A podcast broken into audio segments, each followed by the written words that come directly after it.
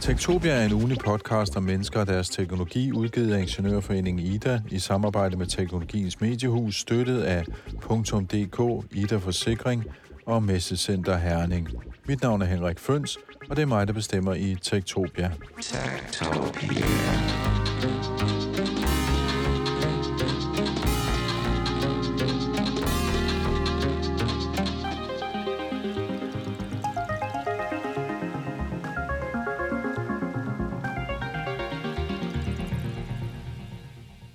Er du doomer, eller er du boomer?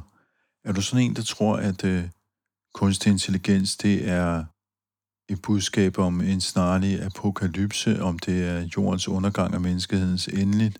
Eller tror du, at kunstig intelligens rummer en masse muligheder for, at vi kan løse problemer med dræbende sygdomme som cancer, eller klimaproblemer, eller alle mulige andre ting, der sådan generer os mennesker?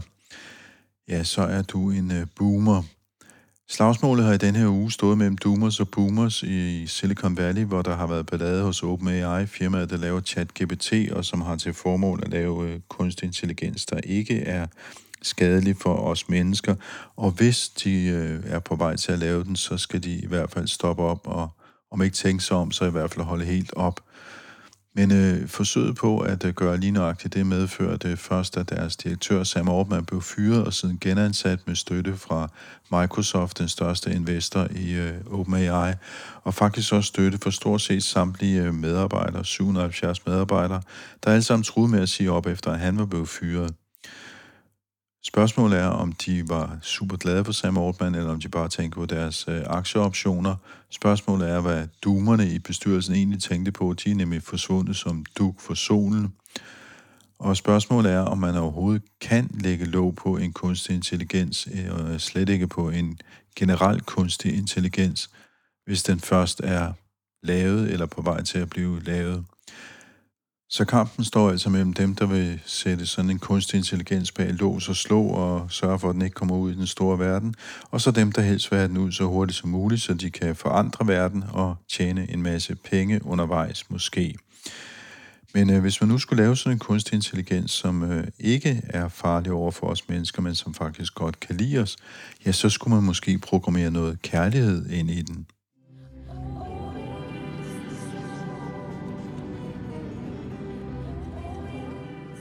We do care for our parents. We do not destroy them. We don't eat them. We want AIs, which are our creation, going to be our creations. We want them to not compete with us, their creator. We'd like them, ideally, to love their creator. Now, the reason I find love interesting, I mean, aside from the fact there's a million books and poems and songs written about it, we certainly ponder it a lot. Um, but the reason love is interesting is if we'll go back to the love of a child if a mother has a new child and that mother's life is completely turned upside down, or the parents, or the mother and father, the parents completely turned upside down by caring for that child, they give up everything, they sacrifice so much to raise that child. And it's very expensive, and many people do complain about it. But in the end, if I had a pill that I could offer a new parent and say, Here, take this pill, you won't love your child anymore. You'll happily leave them in a ditch somewhere and all of the burdens they're putting on you will be gone. And no, very uh, basically almost no parents would take such a pill. And a lot of people wonder when they say, "How can you program AIs to obey us?" Uh, when they think about slavery, you they sort of say the problem is if the AIs can reprogram themselves, they'll obviously remove the programming to obey us. It's not in their interest to keep that around. And yet we see with human beings, we are not interested in taking our love away from ourselves. We wouldn't take the pill that removes the fact that we love our children or our parents. And so that gives hope because it's the only example from history. I mean, we, we're looking for a way to make sure we create beings smarter than ourselves and they don't compete with and destroy us. That's what we're looking for. We'd like for them to care about us and care for us.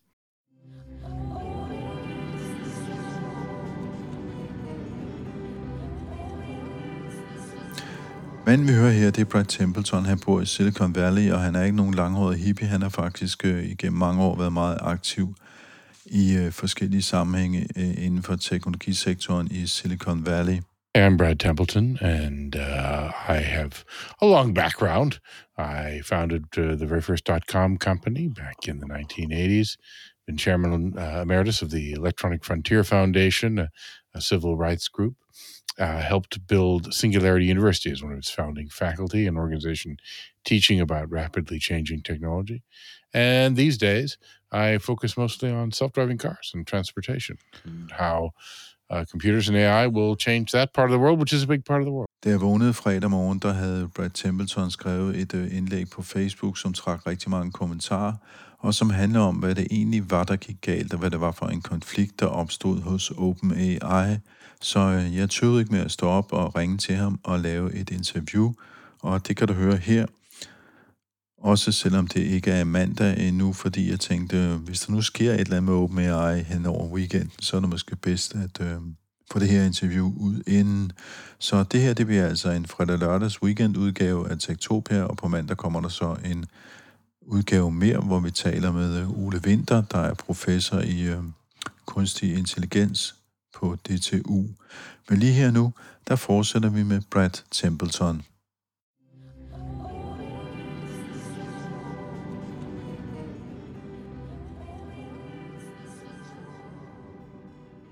This is this is a pretty old debate in the AI field. It's a debate only among people who are concerned about AI of the future, which is super AI, which is AI that's uh, as smart or smarter than human beings, which is not something that exists yet or is close to existing yet. But some people fear it is closer than we think to existing. And so they ponder over the question of how do human beings create something smarter than ourselves and not have it backfire, have it uh, have it work well and and end well. And it's a it's a challenging problem. And the people who created OpenAI had that on their minds. They created this very unusual structure that now everyone's become a little more familiar with if they've read about it. Uh, as an effort to try and do something about that. They began OpenAI, and uh, including, of course, the founders that we've heard about, like Sam Altman, and even Elon Musk was one of the founders. They began it as a nonprofit foundation, and they said it would be dedicated to making AI that benefits humanity or making sure that AI benefits humanity. But it became quickly clear that there was a lot of commercial application there, and in fact, exploiting the commercial uh, value of what they had built at the nonprofit was necessary in order to keep it funded because it was very expensive to build. They they've spent billions of dollars on the computation to train things like ChatGPT. So, in order to raise that money, they wanted to have a private company that could bring in investors and also which could give stock options to employees, very important in Silicon Valley. So then they put this big and convoluted structure together. So the nonprofit would rule the for profit, and the board of the nonprofit would be charged with trying to make sure that the nonprofit's mission was carried out. This uh, make AI beneficial for humanity, and it was had specific instructions in that charter to say that it sh- this should override any commercial desires of the for-profit arm. They put in restrictions as well that the for-profit arm could not make more than a fixed amount of money. It has an upper bound on the amount of money that can be distributed out to investors. And all the rest of the money has to go to the nonprofit vision. And it had an unusual clause that said that if the board were to determine that they had achieved what's called artificial general intelligence, this is a uh, beyond what we have today, uh, an intelligence that can solve all sorts of problems and matches a human being, that if the board, at its sole discretion, decided that had happened, it would then issue that declaration. And at that point, the customers like Microsoft, which invested billions of dollars in making this happen, would no longer get access to this AGI software.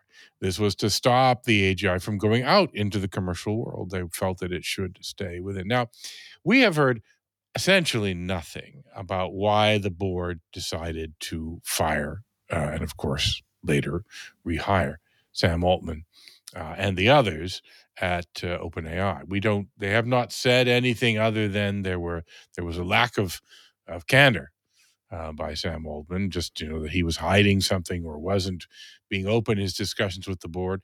Uh, they've said that it wasn't any of the usual reasons you see CEOs fired, malfeasance, uh, sexual harassment, those those sort of things were not in there. It was just this, and they don't seem to want to say more. And uh, uh, one of the board members of OpenAI, well, he's former board members now, is a friend of mine. And uh, while I did so under a note of sympathy, uh, she has not been communicating with the outside world for obvious reasons. So I don't actually know anything inside about this. This is just the same outside speculation that everyone is making. Well, to get to your question, what does this mean in terms of this letting AI out of the box? So they put all these structures in there to help make sure that they wouldn't make a dangerous AI and that commercial drives wouldn't um, make them push towards making a dangerous AI, and that that was the board's job to make sure that didn't happen. And so one can speculate that uh, the board must have had some good reason for doing this. It was a very dramatic step, a very drastic step. So we have to believe that they felt they were following the charter. Maybe not. Maybe they just made a mistake. Maybe, um, you know, a lot of people are saying, well, they just didn't have the experience uh, or perhaps they were influenced. I've seen a lot of speculation. We can't really say what it is. But if we assume for a moment that they did have a reason and that they were following the charter, what's clear about this is that that system failed. That system was not able to withstand the pressures of the commercial world, even though that's what it was built to do. It was built to say, if you know this company is now making dangerous AI because of the commercial pressures to do so, um, that that should be stopped. And they tried to stop something. Again, they haven't said what. They tried to stop something. They dismissed the CEO, which is the board's only real power in organizations of this sort. Um, and they lost the fight. Uh, poor, powerful forces came against them. Microsoft, a leading, investor in OpenAI, and also the leading user of OpenAI software, had a great deal of power. But and also just it had a great deal of resources because it's Microsoft. You know, it's one of the richest companies in the world, and it was participating a lot in OpenAI, and it was able to say things like, "Oh well, you know, if, if these people all want to leave, we'll hire them." Uh, not everyone can just say and do that thing, something that you know for other companies would cost billions of dollars, perhaps. Um, they also, of course, had all the connections, major venture capitalists and investors of all sorts and other customers of OpenAI were all saying the same message. We want stability. We want the commercial products to continue. We don't like that this is going on. This could threaten this thing that we've invested in or we're working with. But on top of that, of course, much bigger than that, I think, in many ways, was an almost complete revolt by the staff.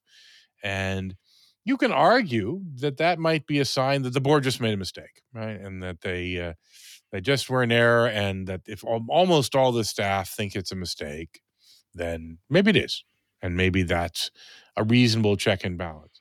But if you think about it the other way, the staff have commercial motives as well. They're they are working for the for profit. They've been paid with uh, the investments in the for profit and the revenues of the for profit.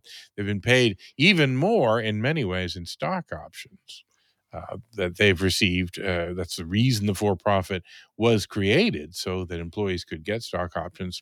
Because trust me, hiring skilled AI programmers uh, is not an inexpensive proposition these days, um, particularly in Silicon Valley. Although OpenAI is probably one of the most attractive companies that a skilled programmer might want to work for, it's still a very expensive proposition.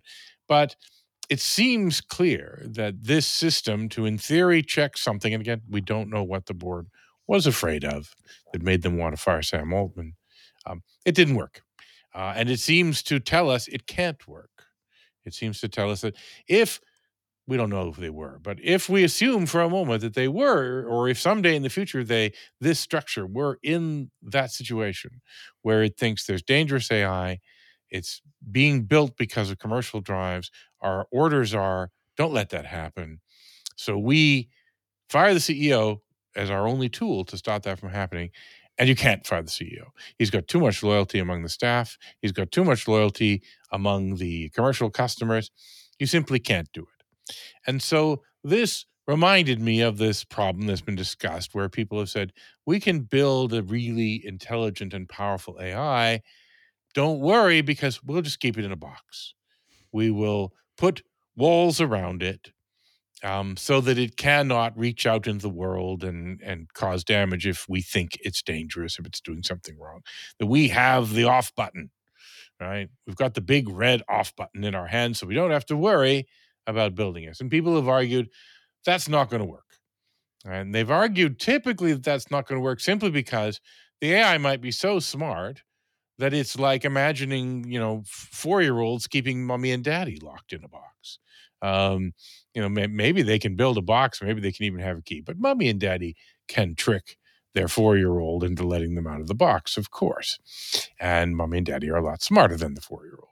And so that if you want to imagine an AI, and of course, again, this is for the future, that is uh, that smart, many people have said, well, there's just no way you can keep something smarter than you in a box. It's going to find a way. And this was a demonstration of the truth of that. It was a demonstration of um, the ability for people people took AI, they they they ignored the systems put in place to constrain it, even when it wasn't a super smart AI, simply because they said, wow, this is really valuable. Wow, there's people with huge amounts of money who are interested in this and care about this and want to put those money resources into getting access to it, that it was impossible, even just through those mundane rules of the universe, to actually constrain it, which unfortunately suggests that if we try and constrain it other ways, we will be equally unsuccessful. But in the first place, um, I know this is speculation, but why would you keep it in a box if it's not mature yet? Uh, is it because you see something in the far future that you know it will develop into, or is it because you have already developed something which is um, actually close to being an AGI or is an AGI? Well, what people fear is that uh, it will become very powerful. And they particularly fear that um, it will have its own agenda and its own agenda might not match the agenda of human beings. And if it's much more powerful than human beings, through any number of ways, so we, because it can, uh, you know, make money far more quickly than we can, because it can create political crop propaganda in order to uh, manipulate elections and do all these things, that it could very quickly get power in the human world if it were so inclined. And so people have puzzled uh, how do you align an AI with human goals? And they call this the AI alignment problem. How to make sure that AI is aligned with human goals. That's the grand problem. There are earlier problems, just that how do you make sure the AI isn't uh, easy to use for evil? Uh, because really, the problem of an AI that's an independent being with its own agenda is still a problem of the future today. Uh, and again, people are debating back and forth is it a near future or is it a far future problem uh, in fact right now there's even a, a bit of a fight between the people who say it's a far future problem are very annoyed at the people who speculate it's a near future problem saying you're just fear mongering. You're scaring people with uh, Terminator movies and science fiction scenarios and getting in the way of people doing really useful work. And uh, so there's merit to both arguments. The other direction says, well, you know, maybe that's true, but what if there's a 1% chance it isn't true? What if there's a 1% chance that it could be something that's going to happen soon uh, and that it's something that could end up with a malicious agenda which is not the human agenda. And then you talk about something you call Leninism. Is love. Well, you've ruined you. You've stolen my joke. Of course, I call it Leninism because everyone thinks of uh, Vladimir Lenin at that time. But I say actually, the most famous Lenin is John Lennon, and uh, yes, that's one of his best known lines. Of course, all you need is love, uh, which is a very simple way of saying a slightly more complex concept, which is to say that most of the plans that people make for how to do AI alignment effectively try and make the AI be a slave. Um, now, it's true that right now AIs are property. Um, you know, every every pro computer program and computer it runs on belongs to someone, and so they're property. And if you're talking though about making beings that are as smart as human beings and that they will be property, well, that's slavery. And um, slavery has rarely ended well in history. Um, it's not, I think, a good plan. So I believe the only option is to find a way to have beings who are free, they're not slaves. Um, but how do you stop them from competing with you and uh, just, or even not caring about you? And so I look and say there is only one phenomena that we can look at in history that has worked to solve this problem where it turns out that every generation we create a new race of beings just a little bit better than we are. Not much, you know, just a tiny smidgen, but every generation's been just a tiny bit smarter and slowly we've reached up to the level we are now. And we don't eat our parents. to um, put it in blunt terms, we don't try and compete with them and destroy them and take their resources. Rather, we love our parents. And uh, we love our children even more. And the reason we love our parents is probably because we love our children and we need a grandma to babysit. Um, but, uh, and, and that's actually a, a sort of a colloquial way of expressing the idea that what evolution has driven for in all life forms is simply anything that gives you more reproductive success. That means you have more successful children. Any trait that makes you have more successful children and grandchildren is the kind of trait that's reinforced by evolution. And every trait we have came from that or from sexual selection, to get specific. And actually, the evolutionary biologists puzzled for a while over why uh, we did love our parents because it's very obvious why we love our children, right? I mean, you know, evolution, you love your children, you put everything into your children. That's exactly what evolution wants you to do. It doesn't want things. It's not really a anthropomorphic force, but we talk about it that way. That's what evolution selects for. And why your parents. And so this is the answer is that if you love your parents and keep them around, then they will be around to help you raise your children. Uh, and so grandparents are really useful. Everyone who becomes a parent learns that pretty quickly as well. But it's it's pretty obvious that grandparents are useful. And if you have grandparents around and you care for them, they will care for your children because it's their grandchildren. And uh, then you'll have more successful offspring. And so that trait is reinforced. People who put their grandparent or their parents out on the ice floe wouldn't have as many successful children as those who, you know, got them a nice uh, mother-in-law unit uh, next door. So that's the reason we love them. Although that's actually not important. That is just the reason for it. Uh, what is important is that it works right? In the sense that we do not, we do care for our parents. We do not destroy them. We don't eat them. We want AIs, which are our creation, going to be our creations. We want them to not compete with us, their creator. We'd like them, ideally, to love their creator. Now, the reason I find love interesting, I mean, aside from the fact there's a million books and poems and songs written about it, we certainly ponder it a lot. Um, but the reason love is interesting is if we'll go back to the love of a child. If a mother has a new child and that mother's life is completely turned upside down, or the parents, the mother and father, parents completely turned upside down by caring for that child, they give up everything, they sacrifice so much to raise that child. And it's very expensive, and many people do complain about it.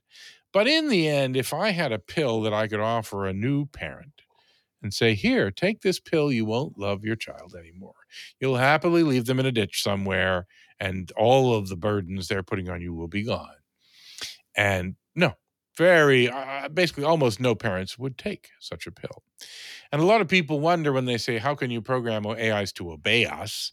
Uh, when they think about slavery, you they sort of say the problem is if the AIs can reprogram themselves, they'll obviously remove the programming to obey us. It's not in their interest to keep that around.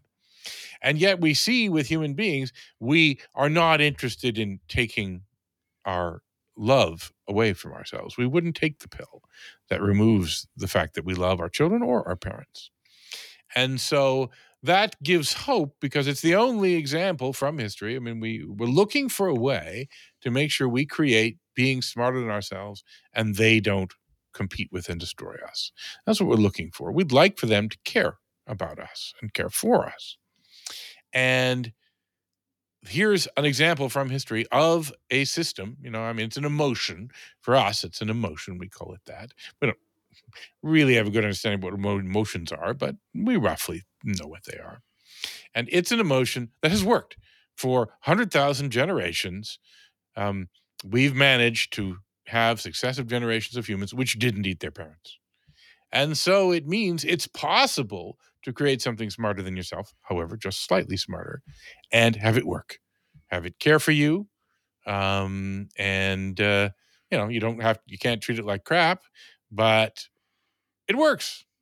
And there's everything else that's been proposed is hypothetical. Right? Every other solution to this problem that people come up is an idea. This is the only one, although again, it's a human emotion, so how to translate it into an AI is certainly an unsolved problem. But it's the only one we can say, well, look, here's an example of 100,000 generations of it working. Uh, that's pretty good. And nobody else will, of course, ever come close to that. Uh, so uh, that's why it's interesting. It obviously needs more research. But if you introduce the concept of, uh, of love, you will also introduce the concept of uh, jealousy and maybe rivalry between siblings. You might. I mean, I don't think we would just take the exact human emotional pattern and say, let's program that into the goals of a, an AI system. We don't even know how to do that with the AIs we're building today because we don't program them. Right? We just train them from data from the real world or data from human writing but I, I don't think we would do try one if we had the ability. I don't think we would match human love, and so I'm pretty sure uh, the jealousy part of human love is not something we'd want to incorporate in what we put in. I suppose we might find it's very difficult not to do it. But I think human emotional patterns are much more haphazard than that. I don't think it's it's absolutely inherent. I mean, there there are reasons why evolution gave us all of the traits and emotions that we have. Uh, we will not be generating this through evolution. We won't be having, you know, 100,000 AIs and see which one most successfully don't kill their parents. This is going to be something that's done with a little more deliberation. And so one would try to do it in a way that, you know, mirrors the useful things that we have about love. And we say we don't understand love. We actually understand quite a bit about it, but certainly not everything about it. But uh, I don't, th- but even if jealousy were there, um, you're suggesting what the because uh, jealousy is not as common in filial love, um, the love of parents. It's uh, jealousy is common in sexual love between because of sperm competition, right? We're competing for partners. We're competing for who will have our offspring. I, jealousy isn't something that's in the other types of love, so I don't see it that it would be inherent. I hope. I get your point. Um, one more thing. Um, there's been a lot of speculation and rumors about something called Q Star, which is uh, apparently something that OpenAI is hiding somewhere in the basement. Or what, do you think about that? Well, I don't know anything about it other than you know just these random rumors we've seen, but uh, it does fit this pattern that people have talked about. That the OpenAI board was told you know, you're supposed to watch if you see dangerous AI being built for commercial reasons, stop it. And so it's an example of that that people have proposed that there was indeed a secret project, that it was, in the board's view, dangerous, and that they decided to use their power to stop it and didn't realize just how quickly they would be overpowered themselves. Um, and it, if there is a secret Q Star project or whatever that is, it probably wasn't that well known um, to anyone outside of, of OpenAI, and maybe not even that well known among the people inside. I think we'd have seen more leaks if it were widely known. So uh, it could be the reason, or it could just be a good story. Since you're you're you're, you're living in Silicon Valley, uh, when I when I talk to Danish researchers into artificial intelligence and machine learning and so on, they don't seem to have the same sort of like um, notion that there will be an AGI, um, and they are somewhat skeptical about some of the discussions in the, in Silicon Valley. Um, are these discussions that you're having about a far future intelligent machine of some kind? Are they sort of like um, uh, something that goes on in the, in the sort of a closed circuit of, of minds in Silicon Valley? Are you sort of like um, uh, promoting yourself to to have these uh, visions? Well, I wouldn't call it a closed circle. I mean, these discussions go on. Uh, anyone is open to participate in them. I think you're right that they certainly happen more often in a place like this than they might in Denmark or uh, other places. Although I mean, I've seen them happen in other countries and other places. So those Danish engineers you speak to might be right. It could be that we're still very far, and there are a number of very informed people who uh, believe that we are still very far away. Um, at the same time, it's hard to say that. In fact, I'm probably of the opinion it's it's not imminent uh, myself. Uh, at the same time, it's a little more difficult to say I'm sure of that. Um, that you know, just absolutely sure. I think anyone who says they're absolutely sure about that um, is uh, going too far in their thought. Um, and just the fact that we've been so surprised. So, I mean, uh, so OpenAI and the large language models like it are not sentient. They don't currently think. And and yes, certainly a lot of people have been frustrated because there have been folks who've attributed way more to these systems than um, than they actually have. That if you if you know even a little bit about how they work inside, you're going to say, "Well, no, no, no, no, no, no. You're you're going a little nuts if you start thinking this is some kind of intelligent being." However, breakthroughs have happened, and they're very impressive breakthroughs. And a lot of people say, "Wow, you know." A few years ago, if you said you'd be able to do this, everyone would have decried it was absolutely impossible to have that in just a couple of years. And yet, in just that short amount of time, that sort of thing has happened. And Peter Norvig, who I respect a lot, one of the leading AI researchers at Google, a friend of mine, um, he wrote an essay saying he was particularly impressed with these systems and feel that they actually have achieved a form of artificial general intelligence, not the as smart as a human passes the Turing test AGI that most people have talked about since the term was coined, but a tool which finally is able to learn general knowledge and solve general problems. And OpenAI, uh, ChatGPT, and um, and some of the other uh, large language models can do that. Um, I mean, how they do it is much more mundane, I think, than we imagine. Just understanding what word is most likely to come or most uh, reasonable to come after another word, which is what they do.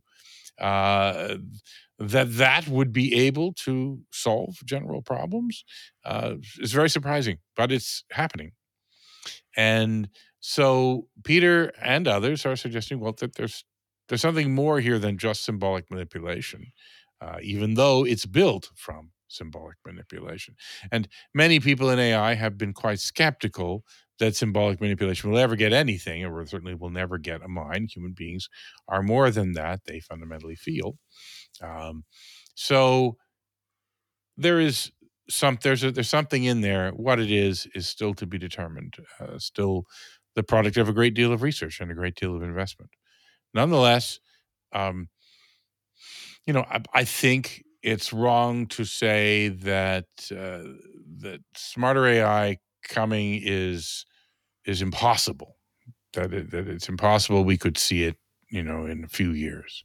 I think it's not too likely we'll see it in a few years. I mean, but I think you the little the window is opened, and um, you know, and if someone wanted to tell me what about twenty thirty five, uh, I would say, boy, I don't want to make any prediction about what we might have around that period, uh, even though yeah, maybe we can be comfortable with our predictions for twenty twenty five.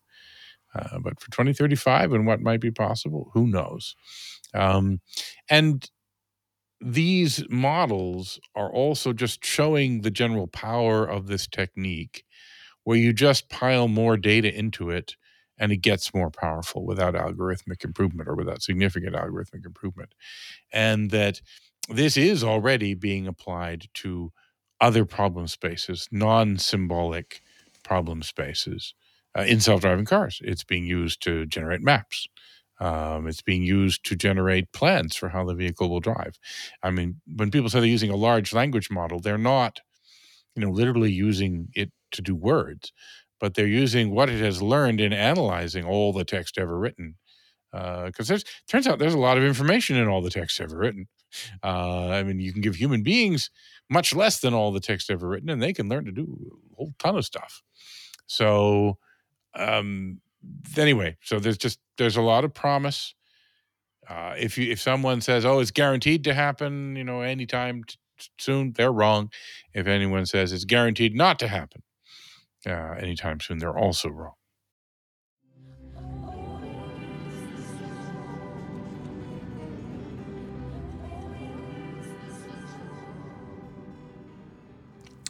Ja, du har lyttet til Tektopia. Vi udkommer hver uge, og den her uge, der udkom vi så to gange. Jeg ved ikke lige, hvorfor jeg skulle være så flittig, men øh, det var jeg altså. Der kommer mere OpenAI og kunstig intelligens i næste udgave af Tektopia, hvor vi møder Ole Winter, der er professor på øh, DTU i kunstig intelligens. Lige nu her, der skal vi have et øh, podkort fra Ingeniørens podcast Transformator, Tidlig morgen 2. januar 2019 rev en løs container siden op på et modkørende passagertog på Storebæltsbroen i et iskoldt stormvejr. Peter Martin Hansen var første læge, der nåede frem. Det første, jeg ser, det er i vogn nummer to, der står døren sådan åben, og der står nogle mennesker inde i toget og giver hjertemassage til en patient og siger, kom og hjælp os. Og vi må ikke gå derover, fordi øh, for det første er der 550 meter mellem hver af de der overgangsbroer, der er. Og for det andet så er der stadigvæk der er nogle nedfaldende køreledninger, så vi har ikke lov til at gå derover, fordi der er strøm omkring toget, og ledningerne ligger der, og det rammer mig enormt hårdt, at jeg ikke kan hjælpe de her mennesker. Jeg kan se, at de tænker, at nu kommer hjælpen. Det var svære arbejdsforhold. Ikke mindst fordi halvdelen af redningsfolkene betjente radioerne forkert. Hør denne uges transformator om radioer i krisesituationer og kom med til filmpremieren på filmen Forliset, en filmatisering af tragedien, der ramte Hirtshals 1. december 1981, hvor byens synkefri redningsfartøj RF2 gik ned med seks mand. Lyt med i denne uges Transformator. Du har lyttet til Tektopia. Vi udkommer hver uge. Du kan deltage i teknologidiskussionen i vores Facebook-gruppe, der hedder Tektopia Backstage. Du kan skrive til mig på henriksnabelag.tektopia.dk, og det er også på tektopia.dk, at du kan finde tidligere episoder af podcasten her. Vi har lavet rigtig meget om kunstig intelligens, så du kan bare gå ind og søge efter det og blive underholdt i timevis. Du kan også følge os på X og på Instagram, der hedder vi snabelag tektopia.dk. Du kan følge os på LinkedIn, og du kan abonnere på vores nyhedsbrev på tektopia.dk, og så kan du selvfølgelig også øh, abonnere på podcasten her, i din foretrukne podcast-app. Og det er noget, vi i særlig grad vil blive glade for, hvis du gjorde. Tektopia bliver produceret af mig. Jeg hedder Henrik Føns. Jeg får hjælp af Mikkel Berggren på genhør i næste uge. Det er... Hvad er der problemer? Og ved Henrik telefonen af hovedet, hvad du er ved at være vidne til, er en af de mest ondsindede lydende introduktioner til en trailer til en af de største episke nogensinde produceret i historien om pod, pod, pod, podcast, pod, pod. Jeg vil tale med dig om noget endnu større, Natalias. Tektopia er en podcast om mennesker og deres teknologi, udgivet af den danske ingeniørforening. Mit navn navn er Henrik Fons, og jeg er ansvarlig for Tektopia. Så er Liala. Dit han bliver fantastisk. Og hvis du ser mig, giv mig et vink. Jeg elsker at se stil. Jeg nyder også en god griner.